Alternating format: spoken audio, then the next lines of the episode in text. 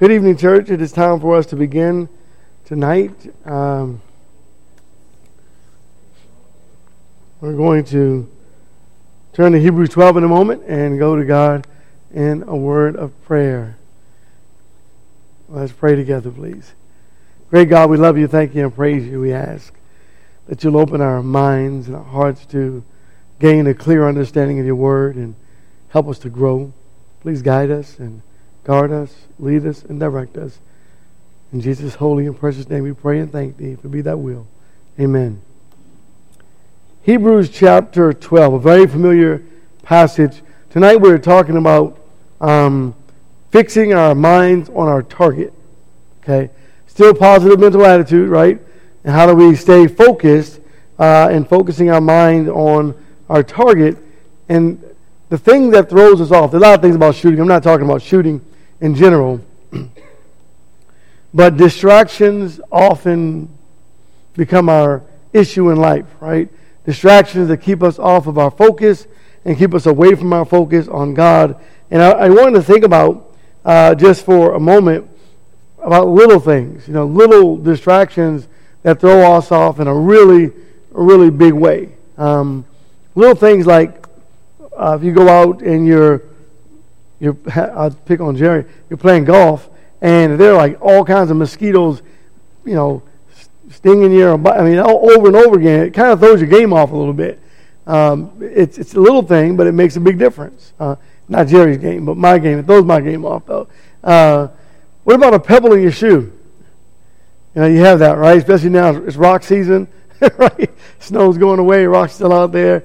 It is distracting it is distracting. It is distracting. So you got to make a decision to either stop what you're doing and get that pebble out of your shoe or just march on. But if you march on, it, it does something. It changes the experience of whatever you're doing. So just keeping our focus and keeping our, our minds on our targets and being sure to remove the things that we can remove. There are some things that we might not have the ability to remove at that moment or in that hour, but there are other things that we can remove uh, small things, even big things from our lives. So, Hebrews 12, I want us to look at, again, think about focus. Uh, verse 1 says, Therefore, since we have so great a cloud of witnesses surrounding us, let us lay aside the uh, every encumbrance and sin which so easily entangles us. That's the idea of that, you know, putting away or putting aside the stuff that you don't need, right? Not just spring cleaning or or you know what, just put aside the things that aren't really that important. There are a lot of things that are important in our lives but some things just aren't that important. Mostly if you think about the material a lot of things just aren't important. Not that important. Not important enough to, to cause a fight or not important enough to uh, create a distraction in my life to, to refocus my mind uh, or to get my mind off of the focus of jesus right? So the next verse, verse 2 says, fixing our eyes on Jesus. So, what did Jesus do in the Garden of Gethsemane? He kept his eyes focused on the Father, right? And then Hebrews 12 tells us in verse 2 to keep our eyes focused on Jesus, right? And so that is the, the way that we should live our lives marching forward in Christ, thinking about keeping a control over the mind, keeping my mind on my target. So, what is our what is our ultimate goal? We know that it's heaven, right? That's the goal. So that's the target. The target is keep my mind focused on heaven, on Jesus, on God, and God things. That is the target. That's where the focus has to be. And that's where Satan tries to distract us to make us look, instead of vertically, causing us to look parallel.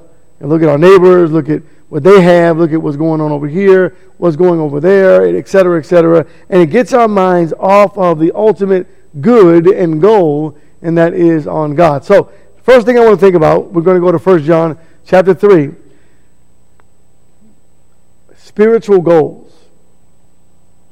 All of my life growing up, well, maybe not all of my life, but as I grew into uh, maturity uh, and I started to learn about life and business and money and all those things, they'd always talk about having a goal, having a, um, a target, and in order to have reach that target, you make those little steps and you make adjustments along the way, and that way you're shooting for your ultimate good and your ultimate goal, and you keep focusing on that particular target or on that goal in order to achieve success. And that, that can be pretty, pretty cumbersome. What about our spiritual lives? Do we have spiritual goals? I mean, the ultimate goal, again, we know that, right? Get into heaven. We got that. We go, okay, I want to go to heaven when I leave this earth. We got that. But how are you going to get there? Right? What, what little steps can you make now to keep you focused, to keep you, like we're driving a car, we make small adjustments on the steering wheel. What am I doing now in my life that's causing me to go back to those, those things, those smaller things that are ultimately bringing me to my bigger things, to my, to my goal? Do I have an, a goal in a spiritual way besides going to heaven? And that's the challenge for Christians. You have to have spiritual goals, church. You know, we have goals for everything else. Proverbs tells us that in chapter 27. It says, without a vision, the people perish, right? Without a vision, without a goal, you can't achieve it. You have to have a goal. You have to have, okay, this year, not a resolution, right? That's, you know, January 1st. Not, not a resolution, a goal, right? Like, what am I going to do this year? This year, I'm going to, what? What is that? Read the Bible four times? Uh, read the Bible through once and then go back over it again and pick out certain points and then act upon those points? Uh, am I going to increase my prayer life? This this year, Lord willing, I'm to God willing. This this my spiritual goal at this moment is I need I need more focus. So I'm going to pray um, like I used to work out and um, and when doing a, you know one of those workout when you you watch television and every commercial you get down and you alternate push ups until the commercials are over, and then you, your show comes back on, and then when your next commercial comes on, you do sit ups until the show starts again. And then when the next commercial comes, you know, bodybuilders or whatever, but you, you do it through the whole, the whole movie or whatever episode or whatever it is you're watching, you know, because I have a goal. I want to get, I could do that. But what kind of spiritual goals do I have? Every, every morning I'm going to say a prayer when I get out of the bed, and then before I get into my vehicle, and then when I get to work, and then I, I mean, what, what, what things, what things are, am I focused on throughout my day because it is my goal every day. My goal not to sin. Well, what am I going to do about that? How am I going to keep myself from sinning? Right? I, I need to have little goals to help me to achieve my ultimate good. Right? We don't just fall into it. We have to work at it. Right? Okay, we have to work at it. So, 1 John 3 and verse 4, it gives us the understanding of what sin is. Again, tonight we're talking about the target. Uh, and it says, Everyone who practices sin also practices lawlessness, and sin is lawlessness. And the idea there is sin is missing the mark. Right? You miss the mark. So, what causes me to miss the mark? Maybe I'm not looking. Maybe there's some kind of distraction. I mean, there could be a lot of things that would cause me to miss the mark. Maybe I'm just not very good at aiming, and so I need more practice at uh, keeping my focus and not allowing myself to miss the mark. And so, what spiritual goals have I set? And then do I written, you know, written out that I can look at and analyze, adjust, increase, or decrease. Maybe it's too big right now. You know, maybe the, the carrot, if you will, dangling out there. It, I mean, it's, it's advertising enough and it's appetizing enough, but it's it's too far away. I need to move it closer. Whatever I need to do to accomplish my spiritual goal for the day. And then my spiritual goal is something that I can I can check. I can check at the end of the day. I can look back and say, all right, here's what I was supposed to do. Did I achieve? Did I accomplish my goal, whatever that goal was? Right? My goal not to sin. And then if I do sin, stop immediately and do what? Pray and make it right with God. Regardless of who's around or what's going on, I want to stop, make it right with God, make it right with the individuals, whatever needs to be done. Is that one of my goals? Again, our goals get us where we're trying to go to, and that is to try to go to heaven. So I want to talk tonight, uh, that kind of being our intro, um, getting rid of the, the stuff that are distractors in our lives. And I want to talk about James, and then I want to look at an example. James chapter 1. And maybe you have an example. Uh, maybe you have a goal. Maybe you have something that you want to share with the group. Maybe you have a way that you have found that helps you in your personal walk with Jesus to um, fight against sin in your life, right? Your struggles are different from my struggles, and my struggles are different from your struggles. Your temptations are different from my temptations, and my temptations are different from yours. And then somewhere in there, we kind of cross, you know, we cross, right? And Then we have the same stuff. And then eventually we again have our own. James talks about that in chapter 1 and, and verse 13. So I, I want to give you one thing, and I, I'm going to start at verse 17. I'm going backwards. Because I, the first thing is keeping life in perspective helps me. Right? Keeping it in the proper perspective. As I look around every day, whether it be on the news or in our community or, or even within, you see a lot of bad stuff. Right? Where does that stuff come from? So I keep it in perspective. I know where it doesn't come from. So when I know where it doesn't come from, it helps me to keep my focus. Okay, James 1.17, um, it says, excuse me, every good thing bestowed and every perfect gift comes from above, coming down from the Father of lights with whom there is no variation or shifting shadow. So I can always focus my mind and say, okay, I know where that bad did not come from, right? I know where it didn't come from. And so knowing that, it can help me to keep my focus on God. So then there's no reason for me to become angry at God or frustrated at God. Or I hear people say that to me often. I'm so angry at God. I go, why are you angry with God? And they'll tell me why. They'll give me a great example, a great answer. I mean, great in their own minds, right? It makes no sense. When they finish talking, I go, that makes no sense. Well, you know, God, if God hadn't brought this into my life, but you, but you, let me give you a good one. Well, you know, I don't know. I, if you know, if God hadn't brought him into my life, I wouldn't have all these troubles, and that's why I want to divorce him. And then I remind them, oh yeah, wait a minute, you picked him. you chose him, right? You can't blame God now, right? Remember when you went through, you know, anyway, I mean, it's just kind of interesting. We find a justification for blaming God to take away some of the pain, pressure, or whatever may be on ourselves. So I go to James 1.17 in my mind. I think about every good thing bestowed, every perfect gift comes from God. So I tell myself, and I know all the bad stuff comes from two places me and my choices. I can own that one, right? And, and the forces of evil. Those, those, that's not God. That's me and the force of evil. I made a bad choice, a bad decision. And some things just kind of are part of life. They just happen, right? I mean, it's not necessarily good or evil, but the things that are considered evil, they didn't come from God. Right? And so I remind myself of this over and over and over again. Number two, in James 1, I remember that it is not a sin to be tempted. Right? Um, it's, it's not a sin. It's just, okay, I'm struggling with this. Right? So, so the temptation, that's a desire in my heart, where did that come from? If it's evil, where did it come from? Me. right? God doesn't tempt us with evil. So I know it has to come from me. Uh, it comes from the evil forces around. I'm, I'm jumping all the way back to verse uh, 13.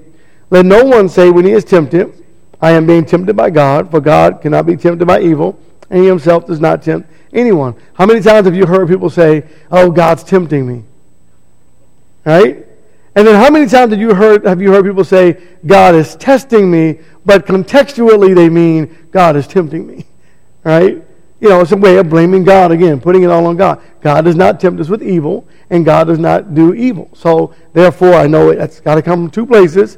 Uh, it could just be a matter of life and just happen, but definitely if it's a temptation with evil, it comes from me or from the forces of evil that exist around me, other people, situations, and things. So, I know it's not God. I have to clear that up in my mind, right? Remind myself over and over and over again it's not God, it's not God, it's not God, right? So I want to keep my focus. I want to stay focused on my target, whatever that, that target is, that, that goal that I'm trying to achieve. Now, it's all really come together when we look at an Old Testament passage in just a second. Uh, verse 14. But each one is tempted when he is carried away and enticed by, and we go back to the exact same thing again, his own lust. Can I blame someone else? Nope. I mean, I can try, and there may be a, he- a healthy party to what happened, and but who, but who did it come from? Me. All right, it's in me. It's my own, and that's why it says own. It's very personal. It's my own lust. It's me. It's my. I have to own that. I and I, as a Christian, as a child of God, we have to learn to own the stuff that belongs to me. Right? Meaning, you can own my stuff if you want to, but I wouldn't own your stuff. Right? I own what belongs to me. This is me. Why'd you do that? Well, because, you know, you grew up saying, well, because you think of a lie, right? We're not, we're not supposed to lie. So own it, right? It's me. It's all me. It's all me. Why did I say that? Because I wanted to. And I wanted you to hurt when I said it. Because I wanted to win, right? Who gets into an argument and doesn't try to win, right? I mean, we're, we, we don't go in there and go, okay, you win this time. You know, no, we go into this to win, right? That's it's just a part of us. So I'm going to own it and say, okay, I recognize it's me. Now, can I change my desire? Verse 13 and 14 says, it doesn't come from God, it comes from me. Can I in the moment, and I see you shaking your head, thank you. Can I in the moment or even prior to it change my desire? You better believe it, right? So, so what do we do then? We get to the fork in the road, and what should we do when we get to the fork? Do you run the stoplight? Just run through it and say, okay, here I am, I'm already sitting. Or do we stop and focus for just a moment? You got to stop and focus, right? I don't have to do this. I don't have to go through, I don't have to act on every emotion, do I? How many people are murdered because of the emotion? Pull the gun and pull the trigger. If they could take it back, they'd take it back time and time again, right? It's an emotion. You know, I hurt someone. It's an emotion. I, I got angry driving my car and someone cut me off and I got really, really angry. It's an emotion, right? We have to learn how to own that emotion and then you have to learn how to gain control of it quickly, right? And that's, maybe that's different for each one of us. But the point of the matter in verse uh, 14 is, I'm carried away and enticed by my own by my own temptation, my own desires. At this moment, if you ever, you ever said this before, if one more person does this to me, right? And you've heard that said before. And then I lash out um, unjustly because this time it was truly innocent, and, but it was just, I was at the end of my, I was at the end of the road or the end of my, the straw, or whatever we say, you know, I was at the very end. I couldn't take any more. And so we lash out on, usually who do we lash out on? The ones who we love, right? Have a bad day at work, go home, forget to take off the work hat, get into the house, we're carrying an attitude, our spouses are saying, hey, is everything okay? You know, why are you treating me this way? If you don't turn that off, right, we have bad relationships. So we have to know how, how, to, how do we stop? Remember the pebble in the shoe?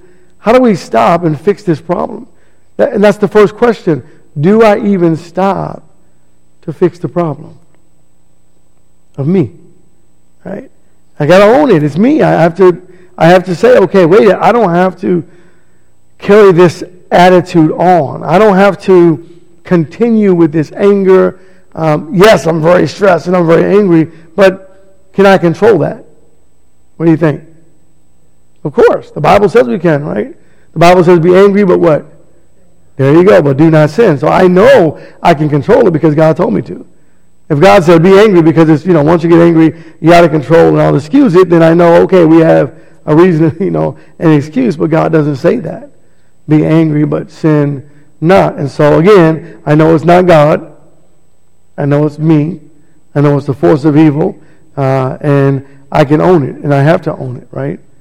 and I know it comes from the forces of evil. All right, next the next thought, and then I want to go to my example. Two two more verses.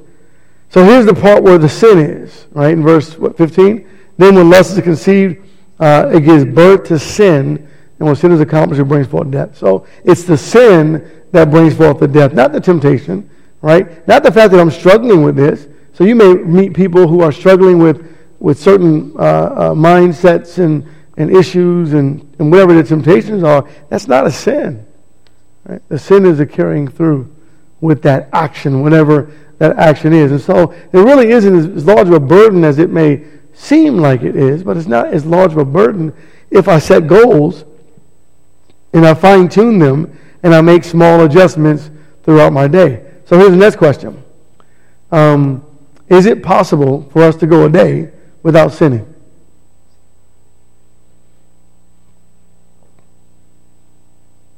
I love a quiet room. What was that answer? Of course it is. You have to stay focused, don't you? You got to stay focused. You got to start. So you so you do things every day to fine tune your Christian relationship with God, right? Every day, every day we're, we're every day you fine tune it. Every day you work. Every day you work at it. You work so hard at it. And so, what I like to think about it is, I try to think about instead of thinking about not sinning. It's like when I used to be in uh, in sales, and we we learned some um, things like when you come home when your spouse comes home, so we had wife training or husband training, the opposite, you know, the salesman. So the salesman or the saleswoman comes home from a really long day. What's the one question you don't ask? Did you make a sale? Right? That's instinctive. Of course, they're going to do everything within their power to make a sale. So instead, we taught our, you know, reps to ask, have, have their wives or husbands ask the question, "Did you have fun?" Did you have fun in your presentation? Oh, I had a great time. What happened? Well, I went in there and they tell you the story, right? And then later on they'll get to whether they made a sale or not. But it's a, it's a way sometimes we ask a question. So asking ourselves a question. Today, instead of saying, all right, Tony, are you going to sin today? Well, that probably isn't uh, the right question. But maybe the other question is, are you going to work hard at putting a smile on God's face today? God has emotions, right? What if I can put a smile on God's face? You know, that's pretty motivating. That's very motivating. Okay, I'm, all right, all right. So this happened. I'm no, I'm not giving into that because I want God to smile today. You know, I want to put a smile on God. I've already put enough frowns on his face, but today I want to just today I want to put a smile on God's face. And so my focus then and my whole mindset becomes this this mindset of cheerfulness and happiness uh, and I, you know, to the best of my ability, I'm focusing not on myself, but I'm focusing on whom? On God. And that's what Hebrews 12 says. Fixing our eyes on Jesus. You see, can I put a smile on, on God's face? I don't know. It works for me. Uh, it helps. Does it? I mean, do I still sin? Of course. But I'm saying that th- at least that's a focus, and that helps for me. So, what is your focus for your everyday living? What is your what is your ultimate goal throughout the day? We know the ultimate goal is heaven. But what is your goal and what helps you to stay away from or even to walk away from? I Remember going to school and they'd say it takes a bigger man to walk away from a fight. You know, what is, what is your good? What makes you walk away from that fight as opposed to staying in it? Right? So the answer tonight, um, part of the answer, should I say, I don't want to say the answer as if, ooh, I've arrived, but Part of the answer is willpower. Right? Can you will yourself to do things that you ought to do? You can, can't you? I mean, it takes some serious thought, though, doesn't it? To will yourself. It's like uh, uh, you think about um, most most most sporting uh, athletes. You think about it, it's just it's like ninety percent mental and ten percent, you know, bronze, if you will, muscle and strength. You gotta get your mind wrapped around what you're doing, right? And and so and so willpower. So how do I find the ability to transfer my will, which probably isn't the right thing, to, to God's will. Right? So I, I this is what I really want, but like Jesus in uh, Luke uh, in the, the garden, but that's not what God wants. So how do I how do I flip my mind? You know, someone says flip the switch. How do I flip the switch? And I don't I don't have the answer. Um, so I'm throwing it out there to you. Uh, how do I flip the switch? I think it's different in almost, well, in, in the majority of situations because sometimes I'm dealing with anger, sometimes I'm dealing with frustration, sometimes I'm dealing with just vengeance. You ever been there before? Right? I just, I want to make these. Sometimes, sometimes it's, it's, you know, there's so many, sometimes it's so many different things, but how do I, how do I flip the switch in, in those different situations in my life? And so, again, it comes back to willpower. So, am I saying willpower in the sense of saying, you have to just sit there and focus and then, you know, no, I'm not, I'm not necessarily talking about that, although you may think of it in that way. But I'm, I'm thinking about how do I make God's will become my will? Does that make sense? So I'm going to give you an example. Let's go back to 1 Samuel. You, you know the account, you know it so well. I'm only going to read two of the accounts. 1 Samuel chapter 24, we'll go there first. King Saul um, is pursuing David like he's mentally insane, which he was, you know, after a while, um, because he was so uh, so vengeful, so desirous to ensure that David wasn't king. He was so angry at David. Um, and I'm talking about not necessarily, I'm not talking about sickness. I'm talking about just you know mental mental things that we struggle with, and anger and frustration, etc. So he, we read the Psalms, and David saying, "God, you know, I mean." When are you going to stop this guy? You know, only God will take care of this. God will protect me. God, and, he, and he's thinking that, which is true. Um, but he has people. I'm going to 1 Samuel 24, who are talking to him. So he said to his men, "Far be it from me, because the Lord that I should do this thing to my Lord, the Lord's anointed, to stretch out my hand against him, since he is the Lord's anointed." What did his men say? What is it, verse uh, 4. And the men of David said to him, Behold, this is the day of which the Lord said to you, Behold, I'm about to give your enemies into your hand, and you shall do to him as seems good to you. And then David arose and cut off the edge of Saul's robe secretly. Okay, uh, we know what he did. But, here, but they said, Look, this is it. This is a gift from God. The man, your pursuer, he wants to hurt you. He wants to kill you. He's lied to you over and over again. You got to kill him, David. This is God's gift. Was David tempted? Of course he was. Right? His, the guy that's trying to murder him uh, in cold blood is, is delivered into his hands, but he does something. In his mind, he believes that Saul's life is precious. And we're going, mm Didn't you read the rest of the account? Right? He was God's choice. God chose him. God changed his heart. But it wasn't long until Saul changed his heart back, right, to evil and wicked, right? Wickedness. So, so in, in David's mind, though, David is thinking, even though Saul is chasing me and trying to kill me and may do it one day, if Saul's able to kill me, it's only because God's going to give him the strength to do it. And it is, it is God's will that I leave him be, and God will ultimately kill him later. How right was David? It really doesn't matter. What matters is David changes his will and do whatever God's will is. What he believed God's will to be was the way he lived his life. So instead of killing Saul, he cuts off the edge of his garment. Verse 7 And David persuaded his men uh, with these words and did not allow them to rise up against Saul. And Saul rose and left the cave and went on his way. So David had to not only stop himself, but he also restrained his men. No. Because how easy would it have been? Well, I can't kill him, but if you happen to kill him, when he, that'd be okay. But he doesn't do that, right? He believes that God chose Saul for a reason to be king which he was God's first choice. And for whatever reason, Saul was supposed to live because God wanted him to live.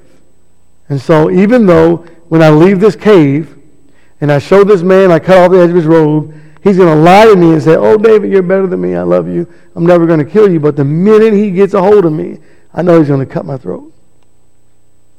He knew that. But he changed his will into God's will by giving uh, the enemy, I'm going to call him the enemy, purpose. He gave the situation value.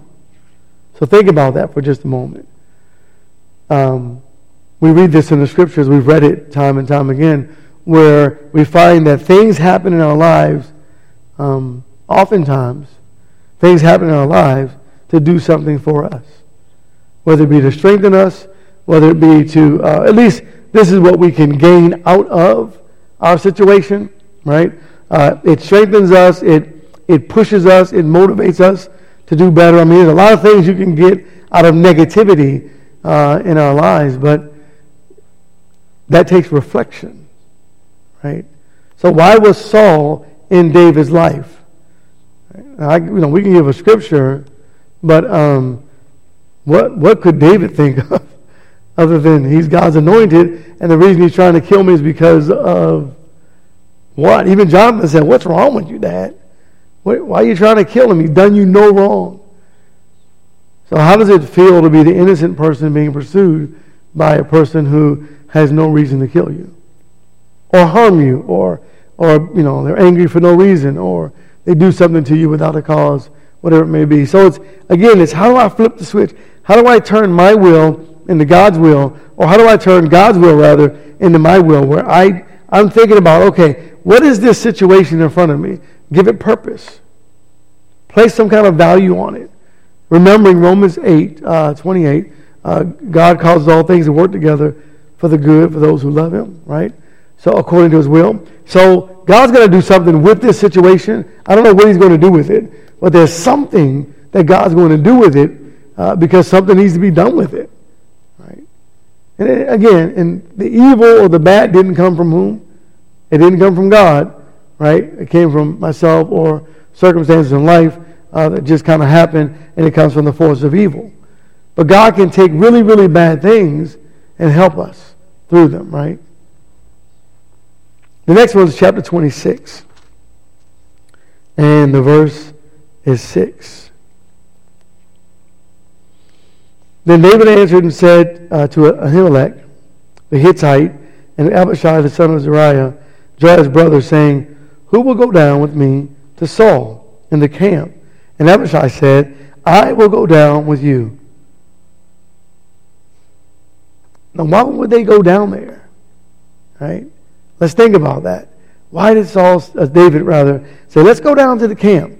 So David, verse 7, and Abishai came to the people by night, and behold, Saul lay sleeping inside the circle of the camp with his spear stuck in the ground, and his head and Abner, the people were lying around him. Then Abishai said to David, Today God has delivered your enemy into your hand. It's always that God thing, right? God, this is God's will. This is it. Come on, David, you can do it. This is all for you.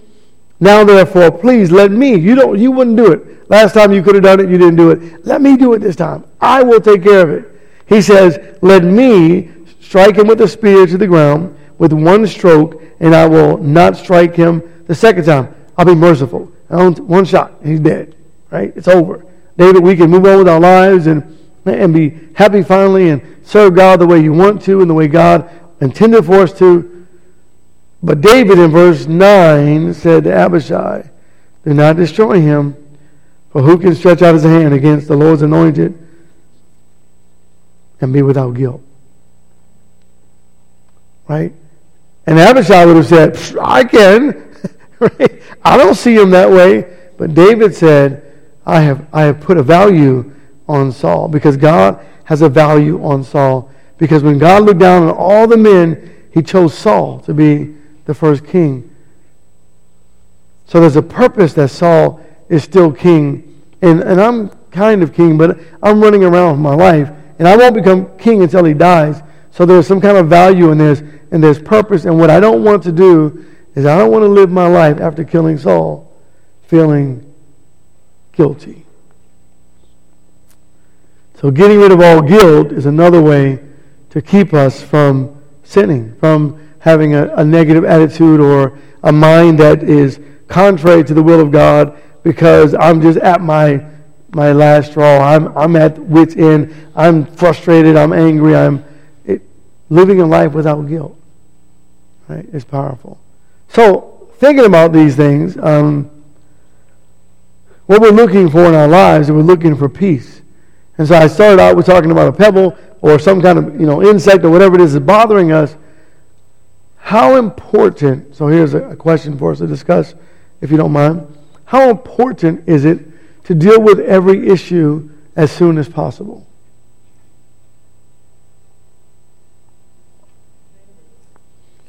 It's very important because it's like a pebble in a shoe, right? If you don't deal with it, it's going to direct your day. Go ahead. It gets bigger and bigger, doesn't it? Um, I think someone said we turn a, a, molehill into a mountain, right? It gets bigger and bigger and bigger. If you don't deal with it, um, what, little things do what? They just pile up. Is what you're talking about. They they pile up. I I give um, uh, examples often that talk about if we are in a smaller room, obviously, and we, we throw one ink pen on the ground, um, we can mark it, doesn't matter, and spend the rest of the day spend, uh, throwing ink pens on the ground until the room is full. How difficult is it going to be to find that one ink pen? Think about that. But if I just pick that ink pen up the minute it's on the ground, I have saved myself a whole lifetime of heartache. Right? But dealing with that little thing, what does it require sometimes? What was that? Okay, courage. It requires courage. What else? Effort. It requires courage. It requires effort. What else? I didn't hear you. Courage, effort, faith. Um, what was that? Prayer. Gotta have all this. All this is important. Say it. Gotta get rid of your selfishness. Humility. Own it. Humility. Own it. Get rid of our pride. Right? How many times have you been guilty but said, mm, I'm not ready to say sorry yet? You ever been there? Right? I know I'm not the only one. I've even done things and I wasn't ready to say sorry to God either. I was still angry at someone or something, right? Years ago, I remember that and being younger, growing up, and just being so angry. Like, nope, I'm not ready to. I'm not ready to stop being angry. I want to be angry. It was a choice, you know. Until finally, uh, over whatever time period it was, humbled myself and said, I better tell God I'm sorry, you know, and then go get this right. But it takes getting rid of the. I mean, there's so many things that it takes. But, but what kind of relief do you get when you make it right? Right. You know how many people are? She said, she's right. You know how many people are baptized and they come up out of the water. You don't get to hear it. James, whoever, you know, you baptize someone, you may have heard it. And they come up out of the water, and the first thing they do is they go, like the burdens truly have been lifted, right? When they truly understand that being baptized, God's going to wipe away all your sins and forgive you and never remember them again, there is this amazing load that comes off of their shoulders. And they go. And they're pretty excited. All right. And then they stop for a minute and shake their head and get, you know, and then things go through their mind. Um, there's an amazing, amazing relief when you, when you really truly can repent and give it to God, right? Make it right, right? Make it right. So let's think about um, just in this line of thinking here. So we love our spouses. Why do we put each other through so much grief? Right? You know, we get into a fight and we're not talking for a while. You know, what's the long? No, just kidding. What's the longest you've gone? Why? You ever thought about that? Why do we put ourselves and each other through that? Right? And we waste years that you'll never get back. Days, I know it's days. We waste days or hours that we'll never get back. So what do we have to do to fix, change our mindset, give us some value, right? Give your spouse some value and give them a purpose and recognize that it's true. God brought you together and give them value and give them a purpose, right? And say, hey, I'm not going to do this to God's anointed. Talking to Christians, right? I'm not going to do this to my spouse, even non-Christians. I'm not going to do this to my spouse because, because they're special to God, right? I give them value and I give them a purpose. Right? She has value. She has a purpose. And her value is, is to God first. Her purpose is to God first and then to me. But she has value and she has purpose, right? And then I need to save myself from what I'm about to say or thought about saying or said it under my breath, you know, that kind of stuff, right? Save myself from feeling guilty. Value and purpose, right? Let's go to John uh, chapter chapter 16. John 16. As a, as a child of God, we, we recognize something that the world, um, the world doesn't think about. And let me, let me give you the example and then we'll go to, we'll look at the scripture. And this is the best that I can do uh, I have to go back to my younger years, not as much, you know, now, but my younger years, uh, in your older years, you plan for a vacation, right? You fork out the money, you pack all the bags. But when you're a kid, you just show up. I mean, right? It's time to go. You know, you start, you, you count the days down. You have something that you're looking forward to, right? We're going to Disneyland. We're going, I could just maybe grab Vernita and say, tell us how the grandkids felt, right? And they're like, so excited and they're driving you crazy though, right? Because they're so excited. You're like, calm down, calm down. You know, you just can't keep them still because they're so excited. Because they have something to look forward to. They're really looking forward to going to this place, wherever it may be the vacation destination. As Christians, we should also place value and a purpose on where we're going. Right? to stimulate our minds and our hearts to get excited about something. Right? And stay excited every day to remind ourselves that we've got something. Right? Instead of living our lives as if this is it, you know, um, you a home burns down, and the people say, "That's all that I had on this earth. That's all I had." And now my now what will I do? And yet I've seen you know, Christians, they say, well, you know, um, I mean, I wish it hadn't happened.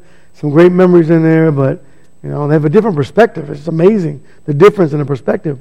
Uh, well, in this life also, we have a different perspective because we know where we're, we know where we're going, right? We've been focused, we've, uh, we've been goal-oriented, uh, we've been adjusting our goal throughout our lives. Verse 33 of John 16, it says, These things I have spoken to you, that in me you may have peace. In the world you will have tribulation, but take courage. I have overcome the world. We have victory in Jesus. Right? And so, a person who runs a race, and I close with this, and comes in last place, or receives no award, versus the victors who come in first, second, and third, those who receive the medals. Is there a difference in their attitudes? There always is, right? The one who's, who didn't, you know, place or maybe came in last place. And by the way, I've been there. I've come in last place before. I didn't even cross finish line one time. I gave up. I'm like, ah, forget it. it was a track meet. I just, they moved me up in the division, and that wasn't a good move. Uh, and I wasn't, uh, I wasn't even in the race. I just gave up. I jumped the fence, ran to the bleachers. I was younger. it, it happened. I had a good talk later on, lift me up a little bit.